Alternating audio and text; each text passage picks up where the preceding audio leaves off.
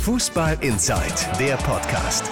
Was sich Wochen und Monate hingezogen hat und spekuliert wurde, ist nun Gewissheit. Lucien Favre wird neuer Trainer bei Borussia Dortmund für die kommende Spielzeit und löst damit Peter Stöger von seinem Posten ab.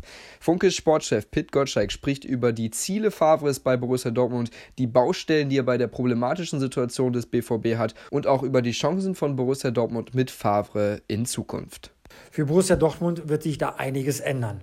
Favre ist bekannt dafür, dass er kaum Kompromisse macht, wenn er die Mannschaft führt. Das hat zwei Konsequenzen. Erstens nach innen. Ihm wird nachgesagt, dass er ein starkes Wir-Gefühl in der Mannschaft aufbaut. Das ist auch wichtig, denn nach der Zeit mit Thomas Tuchel wurde bekannt, dass es tiefe Gräben innerhalb der Mannschaft gibt. Und die Mannschaft steht vor großen Umwälzungen. Ein Drittel des gesamten Kaders steht zur Disposition. Fast 100 Millionen Euro will der BVB investieren. Da braucht es einen Trainer, der weiß, was er tut. Und Favre hat schon bei seinen Stationen in München-Gladbach und in Hertha BSC Berlin gezeigt, dass er es drauf hat. Ändern wird sich aber auch einiges in der, Vereinsführung.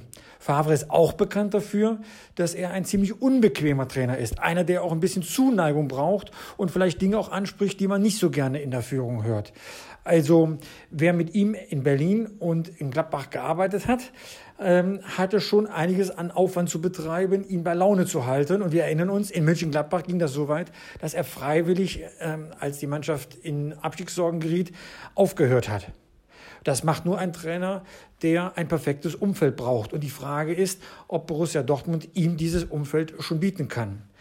Hans-Joachim Watzke, der Geschäftsführer, Michael Zorc, der Sportdirektor und wahrscheinlich auch Sebastian Kehl, Leiter der Lizenzspielabteilung und Matthias Sammer, der externe Berater, sind einer Meinung, dass Favre der richtige Mann ist, sonst hätte man sich nicht auf ihn einigen können.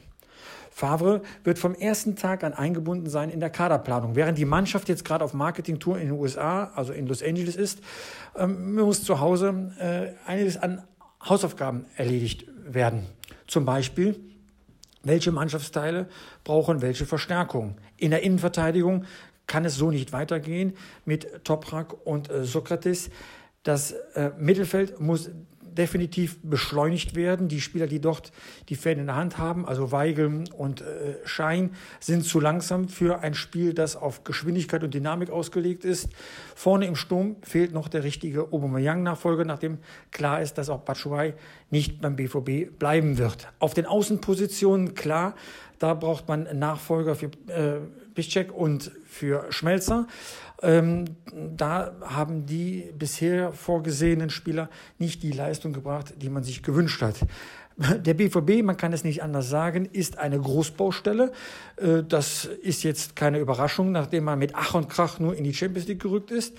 Aber Favre ist der neue Baumeister und ich bin gespannt, wie er jetzt seinen Stempel aufdrücken kann. An Ideen mangelt es nicht, es mangelt nicht an Geld, es mangelt an Umsetzung. Und das werden, wie ich schon häufiger an dieser Stelle gesagt habe, noch aufregende Wochen beim BVB mit vielen Personalien. Aber der BVB möchte sich Zeit lassen. Erstens geht die Transferperiode bis zum 31. August. Und zweitens wird die WM noch einige Erkenntnisse über neue Spieler bringen. Und da kann der BVB immer noch mit seinem vollen Portemonnaie dann zuschlagen. Fußball Inside, der Podcast. Noch mehr Fußball gibt's in unserem Webchannel Dein Fußballradio auf radioplayer.de.